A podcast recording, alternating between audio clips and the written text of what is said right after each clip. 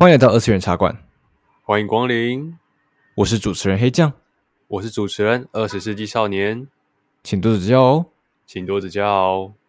那么这一次我们要聊的主题是那款经典的手游，经典吗？其实也才这几年而已。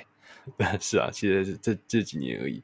应该说当代很红的手游，没错，嗯，Blue Archive，没错，蔚蓝档案。蔚蓝档案真的是一款非常正面健康的游戏，我觉得可以统整一下，就是像是我们在录音的时候，这一周好像是那个 ACE ACE 动漫创作展，我很想要统计看看说，哎，在这个创作展当中，总共画那个蔚蓝档案的本子的到底有多少？这个总数，还有或不管是画原神啊，或者还是画彩马娘等等的。蔚蓝档案应该会很多，我记得我的印象中还有 F，像是之前的 FF。F 也是一堆蔚蓝档案的本，对，嗯，那这就是蔚蓝档案厉害的地方了。它就是现在当红的手游，对，它的魅力在，可以体现在哎本子上面，也是另类的成就吧？我觉得，就毕竟人气就在那边嘛，人气在那边。嗯、那污染档案为什么会这么有人气呢？其实就是我们这一集要来讨论，然后并且其实就是来大力吹捧一波啦。没错。大力吹捧一波蔚蓝档案，啊、我觉得一开始也可以谈，哎，我们为什么会入坑？为什么会选择当狼师？对，其实我觉得这款游戏要红，应该说现在东西要红，都离不开一个要素，就是你可以玩梗。嗯，还有一个可以在这个多媒体横行的时代下，可以传播出来的，可以快速传播出来的媒介。对，那个东西就是梗，也就是迷因呐、啊。其实，迷因为什么叫做迷因？就是因为它本来就是。那种传播速度很快的一种认知，呃，智障不是呃，那个叫什么认知污染啊，这这的感觉啊，就类似那种呃洗脑神曲有没有？会在你脑中没办法徘徊开来，传脑魔音那种感觉。对，那我就蔚蓝档案有做到。嗯，欸、你刚讲到音乐嘛，那我们就可以讲一下未来档案的音乐有没有它是迷因？它有啊，真的超级多。好像最近最红的那个吧，嗯、千万点阅了，我觉得印象中。对啊，那个银那个银行不妙曲，那个 Unwelcome Score，没错，对啊，他那个他那个曲风那个轻快，然后跟剧跟剧情呈现的时候，他呃在里面的的那种很白痴啊，尤其是是像是里面啊、呃、有一个叫做便利屋八六八，哎六八对便便利屋六八。然后他们犯下一些傻事，或者是在干什么白痴事情，或者是有人在狂徒，对，或者是有人在抢银行的时候，就使用这个快乐的 BGM，叫做 Unwelcome School。那就我这边也可以播一下。对对对对对对对对对对啊，这这首歌真的是很洗脑，而且很快，嗯、而且又可以去套用在其他的游戏呃其他的画面上。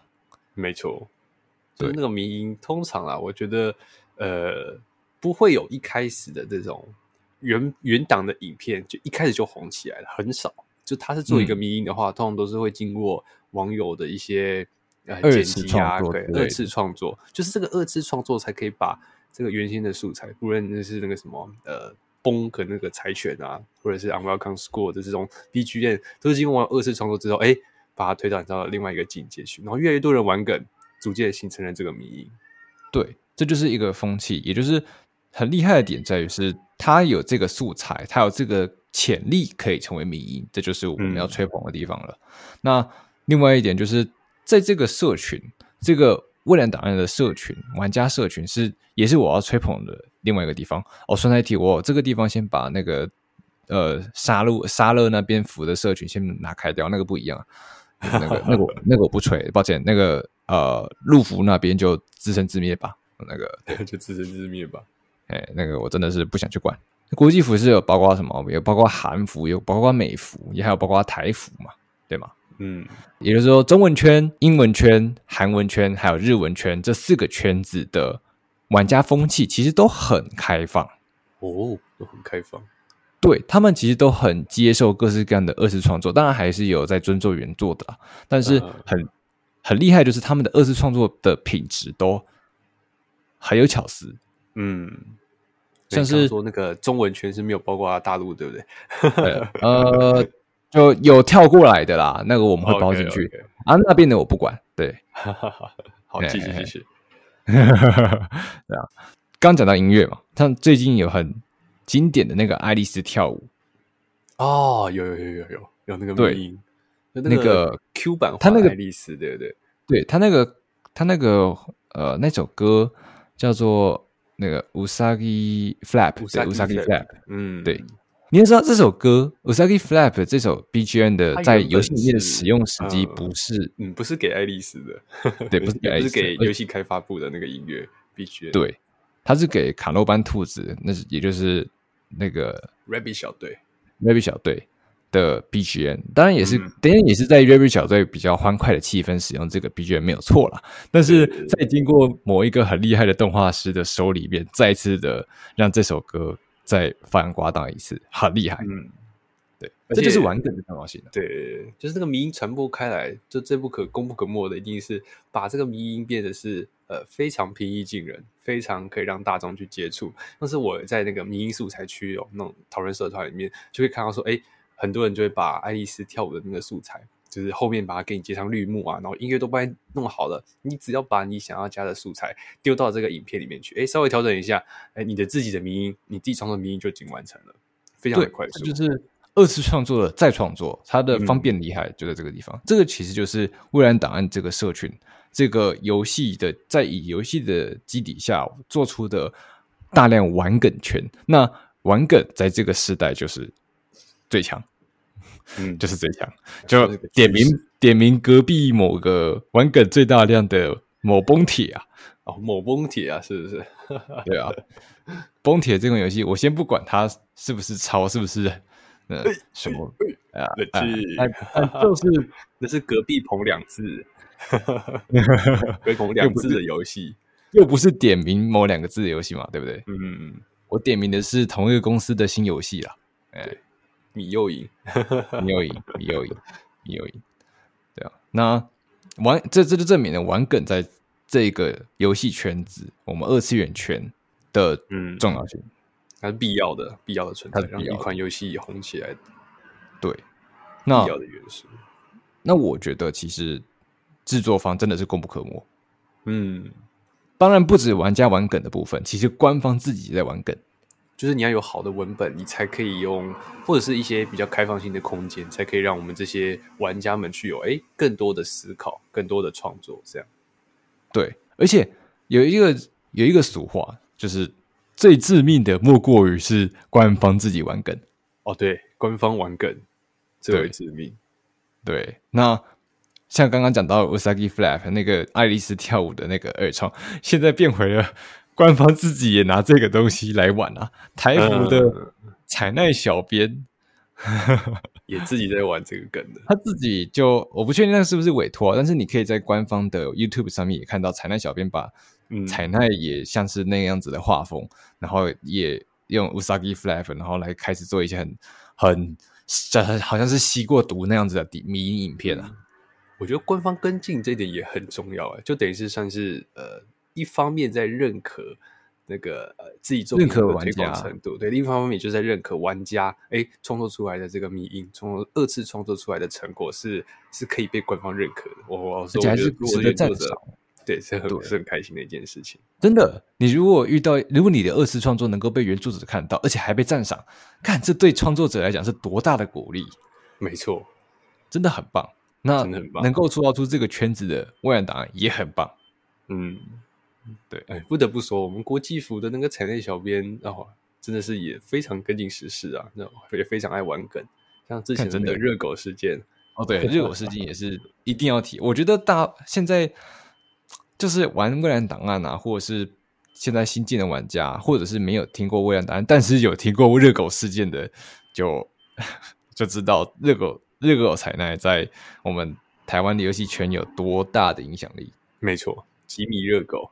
对，它是一个在游戏里面的，也算是里程碑啊，就是一个很重大的事件。嗯嗯，热狗奈的出现，那我就先在这边，我就我就不说多说了。那个其实很简单就可以查到，但这也是官方在玩梗啊。是玩家先随便提了一两个奇怪的东西，但是官方承认的一个经典例子啊。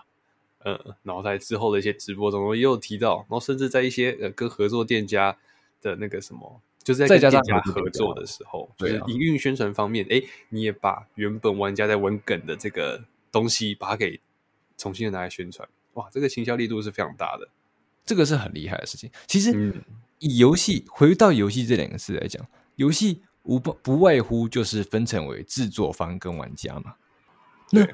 有些时候，有些时候你会看到一些市面上的游戏，不知道为什么会把玩家当做是敌人，这是不对。是制作方自己在自己在搞小圈圈，就是好像是制作方在为了自己的作品而去针对玩家，或者是去敌对玩家，这是不对的。嗯，这不会有好下场啊，因为游戏本来就是以。游戏跟制作跟玩家这两个，这两个是不可或缺的。你制作出一个游戏，然后你没有任何玩家，那你这叫做制作游戏哦。哈哈哈哈没有人想玩游戏，没人想玩游戏啊。是啊，无论是多份的游戏，无论是 对，这就也提到我们游戏开发部啊。这个也是呃，在游戏呃，在咱们蔚蓝档案的主线第二章的游戏开发部的内容。它就有提到里面很重要的一句话，嗯、对，跟跟游戏有关的。对，其实游戏开发部的篇里面最重要的，其实就是这句话，就是你只要有爱去做游戏，你只要热爱游戏，你做出来的游戏就是神 game，就一定会好玩，就一定会是神 game。嗯，制作公司在文本里面都愿意写下用爱来制作游戏了，那你也可想而知的是，制作公司对《未来档案》这款游戏有多有爱。可以感受到啊，可以感受到，可以感受到他的爱。那抽卡没有？抽卡没有？哦，对，那抽卡 那个不是九蓝一金也算是梗对吧？啊，对，九蓝一金也算是梗的啦。那个彩奈把那个彩虹色的放在背后，给交出来。然后，然后或者是那个嘛，彩奈其实那你看，因为抽卡的时候，彩奈不是会拿着一个信封，然后直接砸在你脸上嘛？有人把它改成这样，拿着拿出一个石头砸在你脸上什么的。好想被那个采光砸，但是永远不是，永远都是蓝色的。没有，然后还有那个吧，在搭捷运的或者在搭巴士的时候，旁边人在议论纷纷。哎，那个男人怎么突然间看了手机之后哭的这么的悲伤？那他一定是遇到了什么很悲伤的事情吧？没有错，呃、九蓝一金，九蓝一金，没错，又是大爆。哎呦，哭会哭会哭。不过就抽卡嘛，抽卡游戏都是这样子的啦。嗯。啊，再回到制作公司方面，对，回来制作公司这边的话，其实制作公司这边还有很多的巧思，就是他在日本官方的 YouTube 或者是台湾这边官方呃台服这边的 YouTube，他们其实都有做很多的啊、嗯呃、其他的宣传啊，就是像是日服那边有一个先生ちょっといたいた呃先生ちょっと时间いただけますか？嗯，是这样子吗？嗯反正就是，反正我抱歉，我日文没有学得很好，但是就是一个小小的短片，在 YT 上面的，对，在 YT 上面的每周一个小小的短片，那个、嗯、这个短片不仅让， 就不仅展示了角色的可爱，对，然后同时的也有一些官方在让角色出来做一些很可以作为梗的事情，哦。这个我好像是不知道的耶，嗯，所以，然后以及在那之前的话，在那之前的话，也有阿罗娜，也就是呃，我们这边是彩奈啊，他们是那边是阿罗纳，阿罗纳在他的自己，就是例如说在更新前或者是什么时候，就是都会出一些小短片，嗯、那就是像 3D 的形式去跟用观众对互动这样，对对对，用三 D 的形式，然后去去。玩呃，去讲啊，去可能是这一次今天阿罗娜又干了什么白痴的事情啊，或是做了什么事情啊，这样子的一个很可爱的形象，一个很可爱的宣传方式。那个服装也会跟着变的，跟着节日。对，还有还有还有服装，对，像是热狗奶那些也是一样啊，热狗奶。所以这些都是官方在游戏之外所做的巧思。嗯，对，营运上面所做的一些宣宣传上面的力度啊，嗯。这个就是在打造一个好的社群，嗯，一个好的游戏社群，没有错。那如果说回到游戏内部好了，我们刚刚已经讲那么多在游戏外的事情了，嗯，就是有一个那到底要多好的游戏才可以做出这么好的一个设一个圈子呢？这怎么多好的一个游戏才可以吸引到哎我们这样子的一个玩家？就是对我们可以谈谈看啊，就是我们当初入坑《蔚然档案》的时候，我们是被什么东西给吸引的？嗯，黑酱你呢？我其实没有太一开始关注到《蔚然档案》这款游戏，因为在同一时间我在看《赛马娘》。同一时间，那时候是第几期？有点忘记了。呃，其实应该这样讲啦。你看嘛，《蔚蓝档案》出来的时间是二零二一的啊一月，一月嘛。哦，我有点忘记那个时间。哎，二对二月，二月，二月，哦，二月的时间。对，那你可以同时查一下《赛马娘》的游戏。《赛马娘》的游戏，它本身是在二零二一年的二月二十四日首推出首发的游手机游戏版。哦，嘿，所以那个时候就是拼命的刷手抽，就是也就是他在同一年二零二一年同年的时候，在二月的时候，也就是同一年同一时间，嗯、基本上同一时间，同时出了《蔚蓝档案》跟《赛马娘》，可是呃，《赛马娘》的人气比较高。确实，尤其是在日本这个方面，对。而我玩的是日系游戏嘛，所以我一定是关注日本社群。嗯、但是在这样的前提下，《蔚蓝档案》就被赛马娘的光彩给淹没了。对，即便他们在行销上面的话，用了很大的一个，就是很多方式再去行销他们的游戏。就我记得当时广告其实打蛮凶的。是啊，那还是有，还是有稳固一些市场在啦。嗯，还是有开始累积一些客群在，但那个时候的确实是就赛马娘比较轰动嘛，那个推特热搜一直都是赛马娘，直到直到他们出了兔女郎系列，出兔女郎系列。哦，你是说 CNC 的那个？对。那个时间点吗？对，就是日服一开一出了兔女郎系列，那个人设跟那个色气度，嘿，uh huh. 就直接在。二次元日系二次元手游圈就爆红，嗯，我就问哪个男人不喜欢兔女郎？确实，那其实这也是有另外一个原因啊。这也是为什么我刚刚查到赛马娘，是因为赛马娘在官方上它是不允许色情的，任何色情要素都不可以。嗯，对，被丢进东东京湾，对，会被丢进开玩笑的，会，这是真的没在开玩笑。CY 有这个法律力力度在，所以真的是没有人敢试法啊，有是敢试法的都自己会小心呐。哎，对，就不会有那么红，但是蔚蓝档案没有档，所以那些无从发泄的性欲，就把它发泄到那些默认档案上了。档案的学生们，怎么可以对学生出手呢？呃，嗯，对，所以就是，尤其是在兔女郎的时候，就是所有人发现到，哇，原来可以有这么香的角色存在，嗯。那所有的会师就争相的开始往这个 IP 冲刺，那所以在那之后，蔚蓝档案的名声就一路上去了。对，嗯，本子数量也一路上去了。是是是是是是是。那我啊，黑酱我也是，就是在那时候才听到说啊，OK，兔女郎 OK 啊，国际服有出 OK，我入坑，就直接跳进去了，就直接跳进去了。我入坑很简单，就是直接跳进去就。我觉得好有热度，然后这个东西看起来也很香，那我就会跳进去。嗯、OK，那刚好国际服那个时候也是，就是呃，才好像我好像才刚开服的时候就入坑了吧。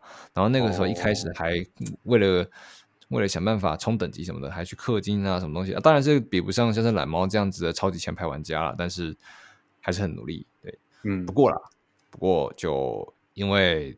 那个时候太太冲太努力了，然后再加上剧情，就第一章剧情对我来讲吸引力没那么大，所以有停坑一段时间。是我有停坑，我我退坑一段时间，但我还是有在关注的，哦、就是因为我还是很喜欢里面的角色，所以虽然没有虽然不知道剧情，但是我还是有在看那些，尤其是他们你会逛推特，嗯，就一定会看到。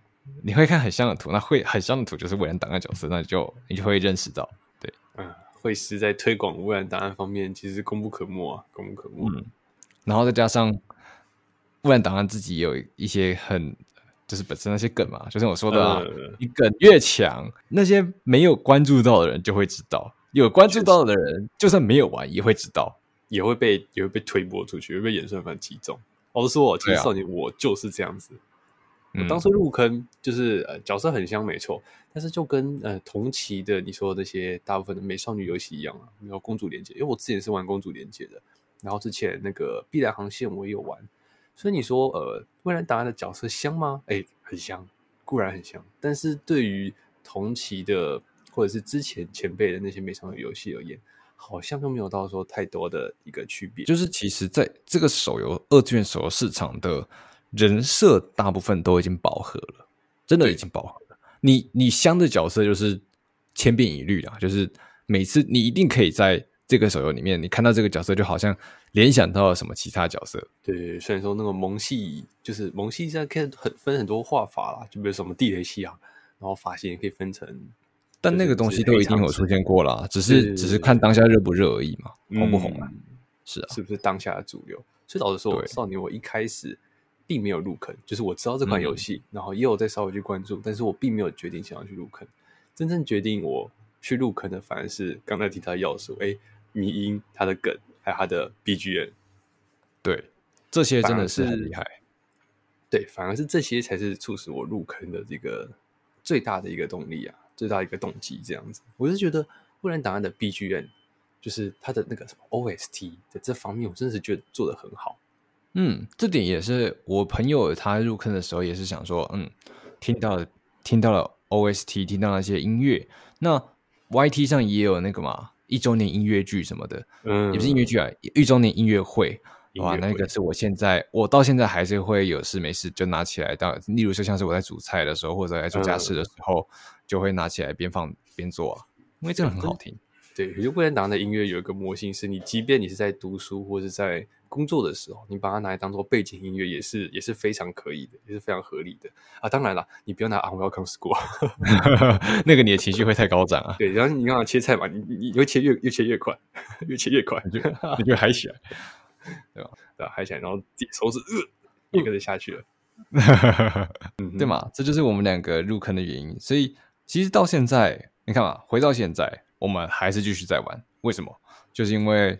这款游戏其实到一直到一直前期，就像我说的，固然前期有许多的毛病，像是呃曾经有反映过的，像是游戏的官方 CG、游戏内部的 CG 被、嗯、被和谐掉、被裁切掉的啊，或者是呃维修一直维修啊，或者是、哦、对伺服器维修，对，又或者是呃像是翻译成中文的文本没有到很好这些的，嗯，问题固然是问题。但是他们有在改吗？他们有啊，伺服器有吗？呃，我不知道，我失忆了、啊。他送太多了啊，他送的太多，我 我就当做没看见了。哦，不好意思，我要维修，大声一点，我要维修，我要补偿，我要补偿。其实真的要的是什么？真的要的是补偿，对吗？那个每次看到维修，然后每次看到那个维修结束之后，那你知道底下就会刷一排。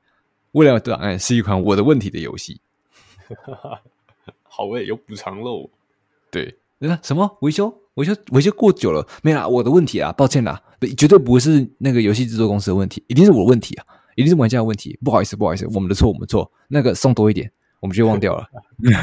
问卷填麻麻烦维修，请送多一点。他送的是真的挺多的，就是嗯，拿石头来砸掉拿玩家的脑袋，让我们失忆这件事情，他做的很好。这也是玩家。这也是一个方式，对吧？提供给其他游戏做参考。嗯，我就指明某两字游戏啊，还有某指明二二字加四字游戏啊，同一家公司，同一家公司，你又输，好了，没有，不要这样讲，没有别的讲，对吧？OK，但但就是你看，连这点都在玩梗，所以意思就是制作公司其实对这款游戏很有爱，他们是有在听玩家的声音，然后去做合理的改进。即便那有缺点，欸、那个缺点是可以被我们放大成一个呃，就是自娱于人的一个方式啊。这样，当然了，其实这个游戏也是有缺点的啊，像像、嗯、呃，就像很经典的那个嘛，抽卡嘛，抽卡抽不到啊，那个什么彩率很低啊，然后抽卡一样的，对吗？啊，你一定氪金，那那真的是，哎，我只能说，就人家还想赚钱嘛。它还是一个要以资本为走向的游戏的，是啦，这方面还是，必须有一个。对，没办法。那其他的额外的话，像是文本翻译不好呢，那现在是有在改进啦。那目前听到的负面评价也越来越少。对，那而官方呃，而游戏 CG 的裁切部分，其实后来也有做更改，所以这些都是我们抗议、我们反对、我们表示不公平。那他们有听进去，没有什么是比一个制作制作公司、这一个制作方愿意听玩家们讲话更幸福的事情。确实。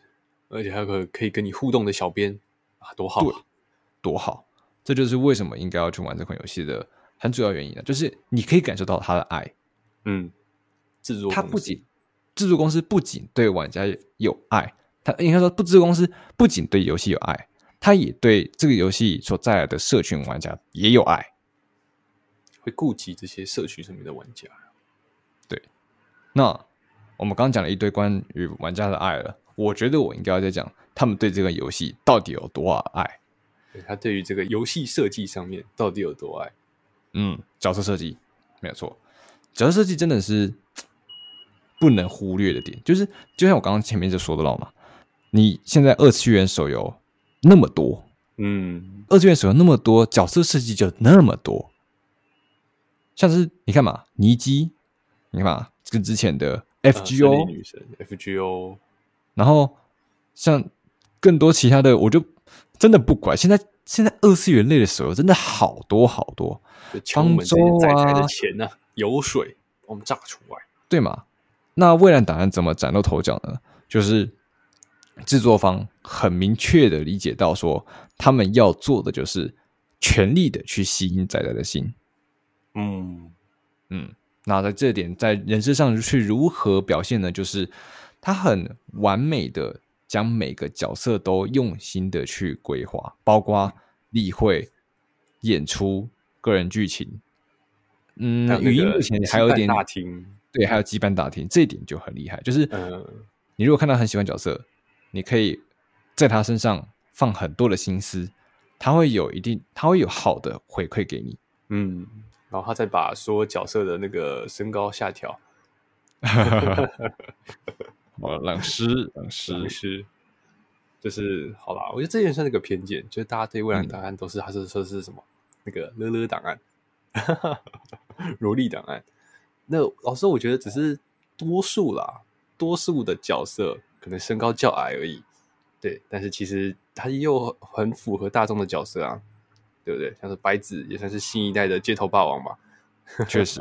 那在角色设计上面呢，其实我必须讲一个角色，就是现在我觉得现在也是人气最强了，就是米卡魏花啊，这不止人气最强啊，呃，实际上也很强啊。对，攻击属性、物理属性，我这拳头下去，我看你是什么？那个愿主垂灵还是还是我看你是求我求主垂灵还是求我垂怜？啊，对对对对对。大猩猩，还有大猩猩。米卡这个角色为什么可以这么的惹人爱？然后以及现在人气可以这么高？因为制作组在第三章游戏主剧情第三章就花费了很多的篇幅来让米卡这个角色给塑造完整。伊甸条约篇，伊甸条约篇，伊甸条约篇真的好精彩。嗯。像是我觉得米卡这个角色，如果你给没有玩过《未来档案》、没有看过剧情的人看的话，他会觉得他就像是他的设计就像是一个天使一样，对对不对？那个背后的大翅膀，然后身上的那个连衣裙，哇，是，然后以及开朗的笑容，对，开朗的笑容是非常的、非常的像天使一样的一个存在。但实际上在剧情当中呢，他就是会有一个呃反被称之为魔女，对，被称为魔女的。就是那种反差感，他有曾经堕落，他有曾经变成邪恶，但他曾经，哎、欸，他现在就是会有一个呃转变的一个过程。老实说，就是这个反差感，他身为呃卫华大人，对不对？米卡，对，他身上的那个服装跟他堕入黑暗、堕入邪恶的这个反差，哎、欸，把这个角色给推到了一个人气之上。其实，一个角色要塑造的好，一很重要的原因，很重要的一点，就是你要看到他的成长。嗯。而米卡这个角色在第三章的时候，他做到了成长。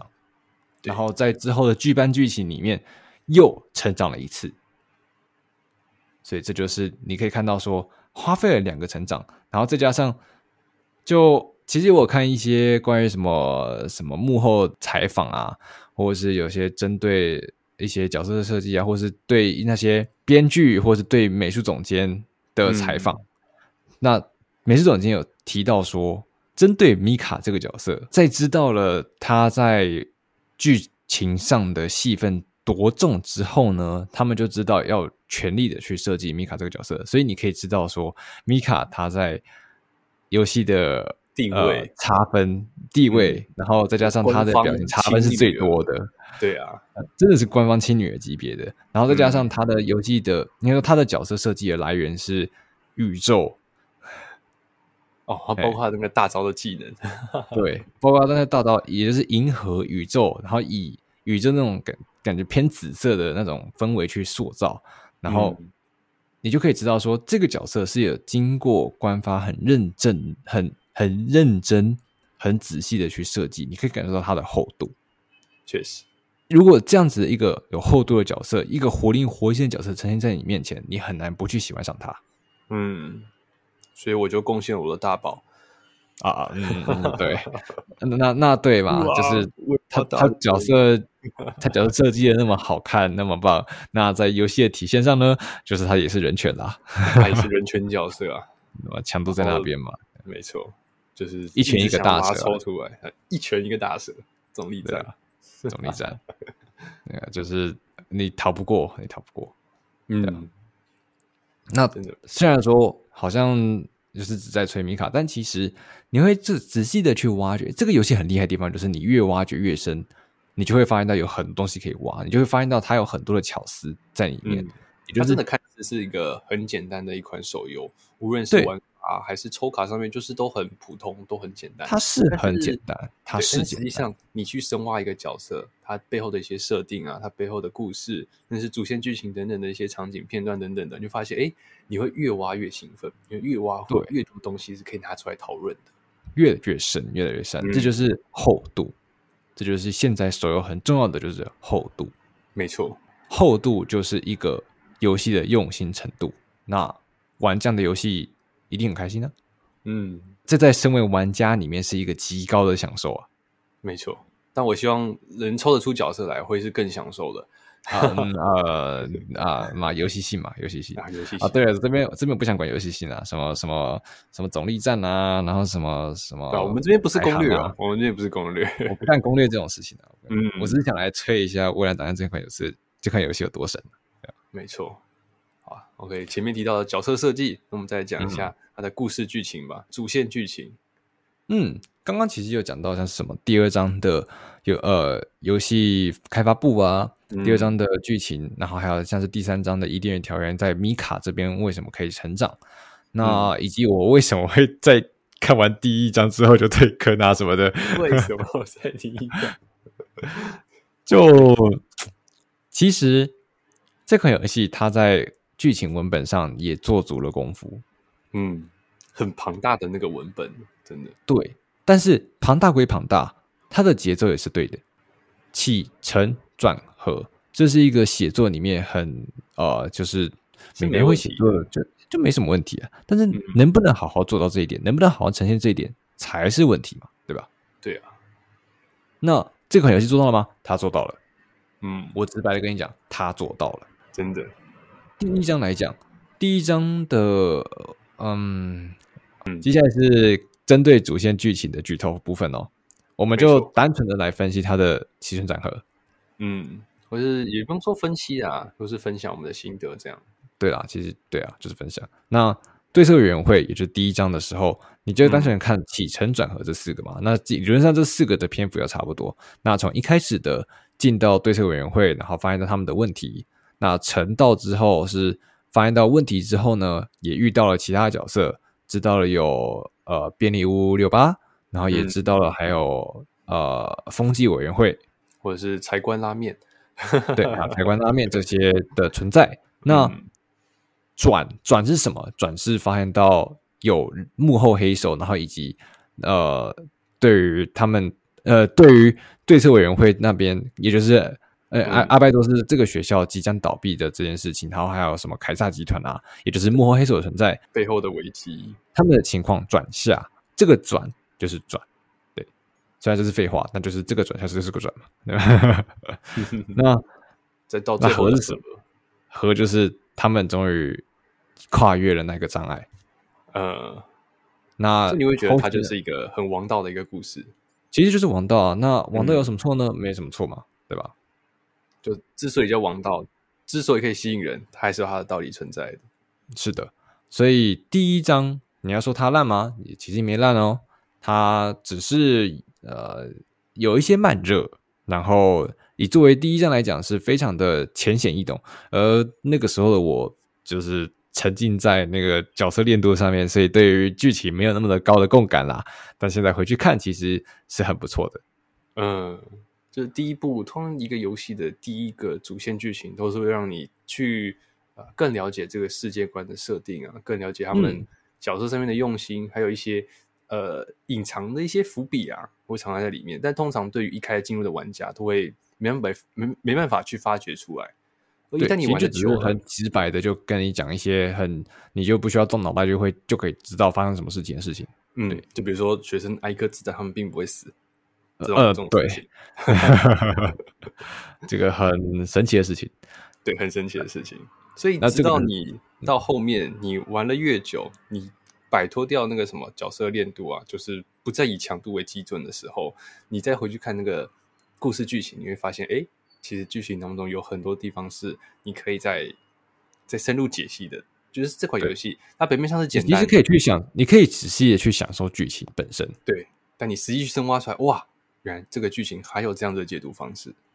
对，其实要说有很多解读方式嘛？好像也就那些，因为就像你说的，第一章只是个起啊，你看嘛，嗯、我们虽然在讲第一章的起承转合，可是直到现在的终章，起承转合也在。也都是在的。你可以从一个细微的地方看起承转合，你也可以从一个整体的地方看起承转合。就比如说，你那个漫画，你是要看那个连载版、那个杂志版的，还是你要看就是精装版一整套的，一次把它看完的那种感觉？这种感觉，我觉得莫兰达厉害的地方就是他在文本上，他两个都做到了起承转合的分配。嗯，在起的部分，在第一章的对策委员会篇。起简单，然后发现到有这件事情，然后然后给你介绍角色，然后跟你看到一些很有趣的世界观，然后再把这些角色带出来，然后他们有一些成长。成的部分也就是第二章，第二章的游戏制作部、嗯、游戏开发部，游戏开发部虽然也是一样老套的剧情啊，就是主角们发现的一个主角们为了解决困难，然后去发现的一个新的伙伴，嗯。然后发条花的帕凡舞曲篇，对第二章的那个主线剧情，一开始的主线剧情，嗯、那它也是有一样嘛？起，你发现到了，呃，主角们发现到了困难，那成他们发现到了伙伴，转这个伙伴其实没有那么有用，和没有那么有用，有背后的危机在啦，有背后的危机在，这个伙伴没有这么的简单的，然后最后就是那个 Happy Ending 大和解。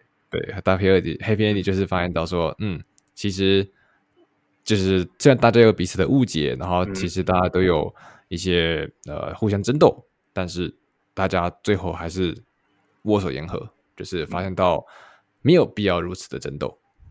对啊，我就可以再简单点讲啊，就是你刚刚提到嘛，第一章的对策委员会起承转合都有在包含在这一章节里的，第二章的话起承转合也包含在这里面，第三章呢也有。但是如果以宏观的角度来看，就是这整个第一章的到最终篇的这个剧情，气从对策委员会承到这个发条化的帕凡舞曲的游戏开发部，到中间的那个转一个重要的转折点，就是伊甸条约篇，到最后起承转合合的地方，就接接到最终篇。对，这样最我不是我不是有意要遗忘掉兔子们的，嗯啊，兔子就不是 就不是我要吐槽啊，这这第四第四章那个兔子现在就是还没完结哦。对啊，兔子其实还卡卡在还有很多吧，兔子就兔子就还不，我觉得兔子就还不算是一整个篇章啊。嗯，就是啊，当然了，它有好，它有在这个篇就是兔子篇有一小篇那一篇，它有好好结尾，它、嗯、有啦，可它后面还有留了太多的伏笔。对啊，就希望可以让它把它后面还有留太多的发展，对，太多的发展，希望可以把这整个发展全部呃推出来之后，我们再去细细的解读它，然后同时再回来看可能前面的第一章最终篇整个部分，诶，可能这个角度还有不同的感觉嘛？对啊，嗯，那。刚刚讲到了前两章，接下来是第三章。为什么一点条约篇可以称之为最强？不仅仅是因为他花了最多篇幅，嗯，也是因为他做的，他同样在同样大的篇幅里面做到了起承转合。呃，篇幅真的是第三章是最大的，超级无敌长。对，整整四个大篇章，真的好厉害。嗯、就是呃，第三章里面整整四个大章节，嗯，章节。我觉得我们可以稍微详细的来谈一下伊甸条约篇的内容。我觉得反而不要诶，反而不要吗？我觉得补课部那边其实真的蛮蛮厉害的。没有没有，我觉得这边要自己去看才会才会比较屌。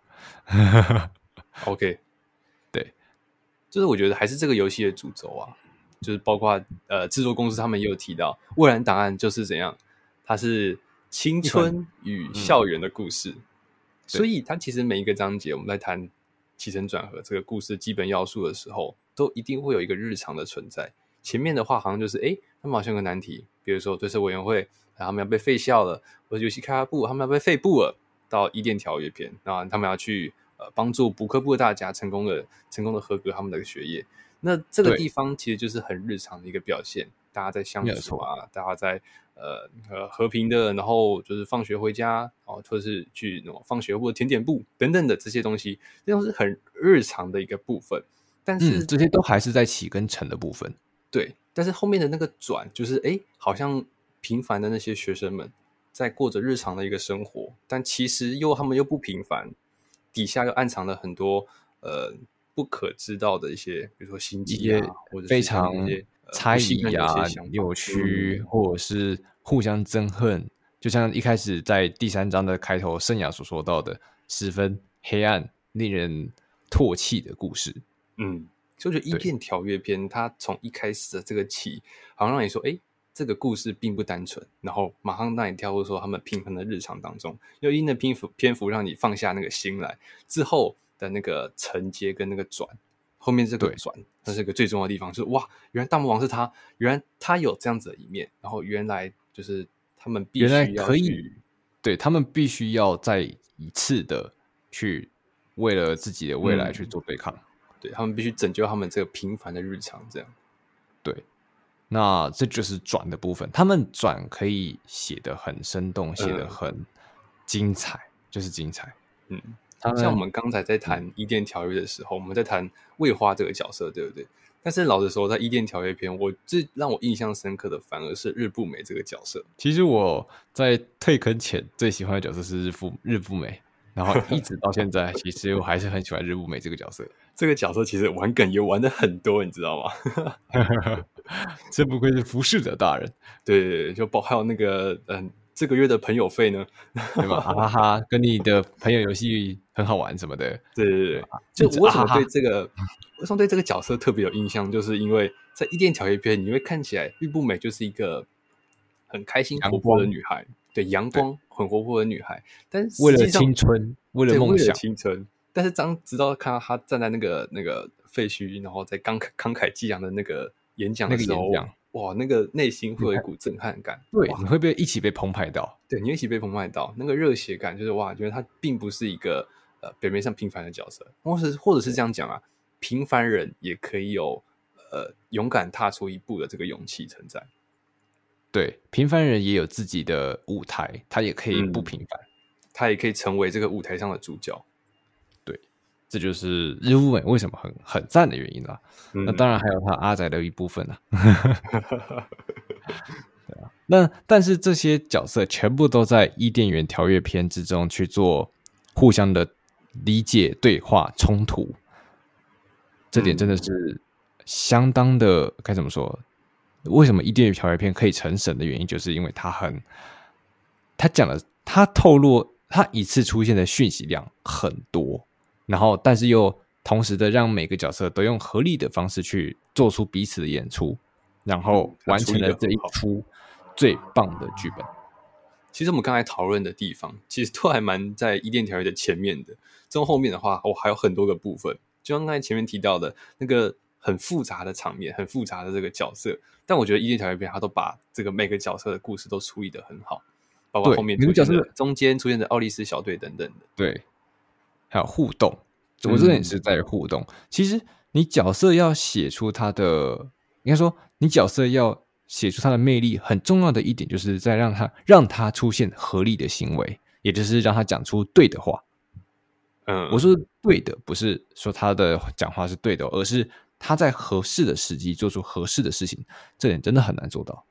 对，这个地方其实也是可以转变的，就是他讲这个对的话，是他当下觉得他讲的这个话是对的，但他后续可能会经过一些转折、呃悔改、情感上的变化啊，或成长啊。然后再讲出不一样的话哦，这个前后的对比就非常的有，非常的有搞头。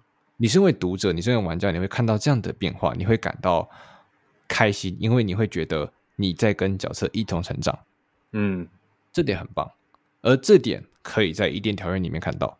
那其实每一个条每一个篇章里面都会有看到了，只是就伊甸条约篇。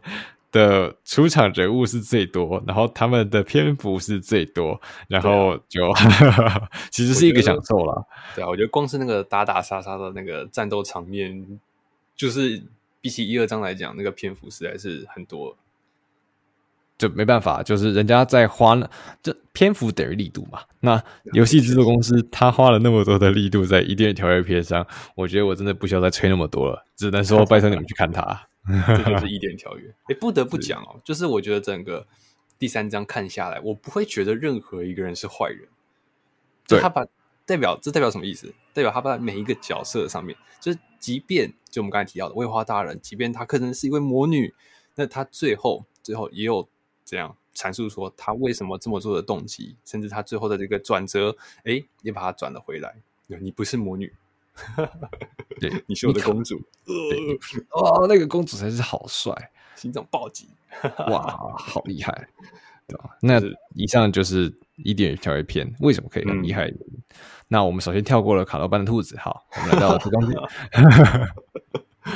哎呦，来到最终篇吧，对吧？来到最终篇，最终篇最终篇可以如此感人的原因，就是它其实哦，这边还要再重新回去讲一下哦。这边讲到说是。呃，我必须讲一下，就是游戏制作公司有在刻意的让主人公，也就是老师这个角色淡化。嗯嗯，也就是在没有角在没有老师的情况下哦，其实这些学生们、这些角色们都有在各自彼此的生活。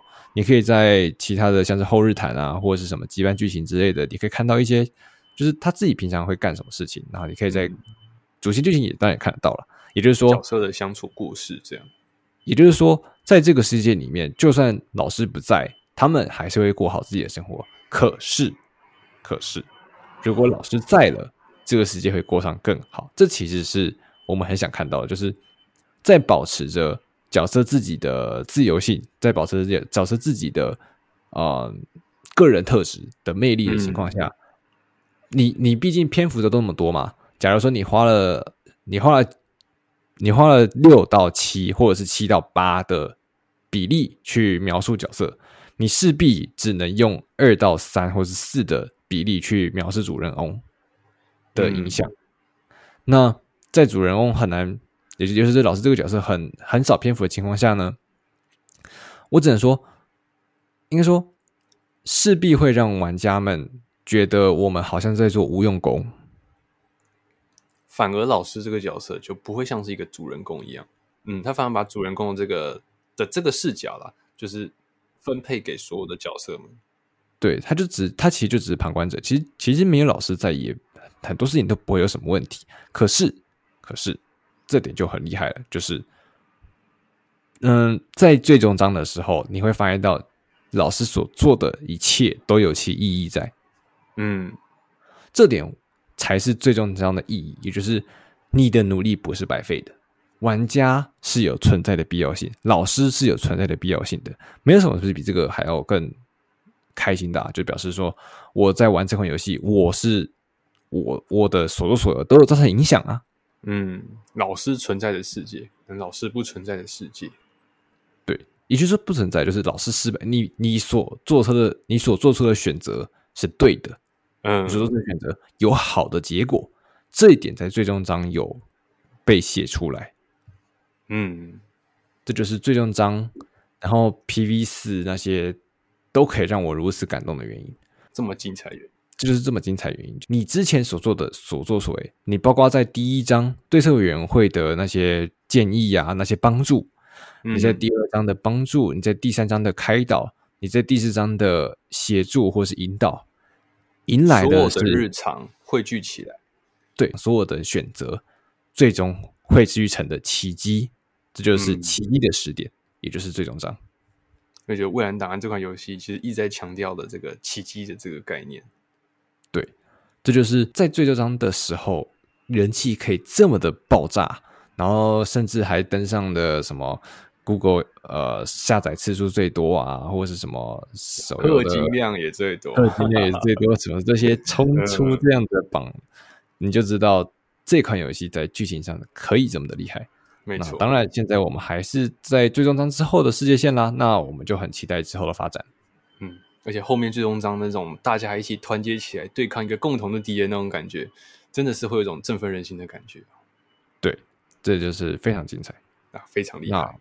以上讲了那么多，我们都讲完最终章了。嗯，呃，我们从玩梗，然后再 玩到游戏营运制作公司对他们的营运方面，再提到角色设计，对，然后再从角色设计讲到剧情为什么可以这么厉害，这一整层面的全部的全方位的吹捧，我们只希望。可以有更多的同好来跟我们一起玩《蔚蓝档案》这款游戏，没错。但是当我们在吹的同时，啊，少年我还是抽不到兔女郎记。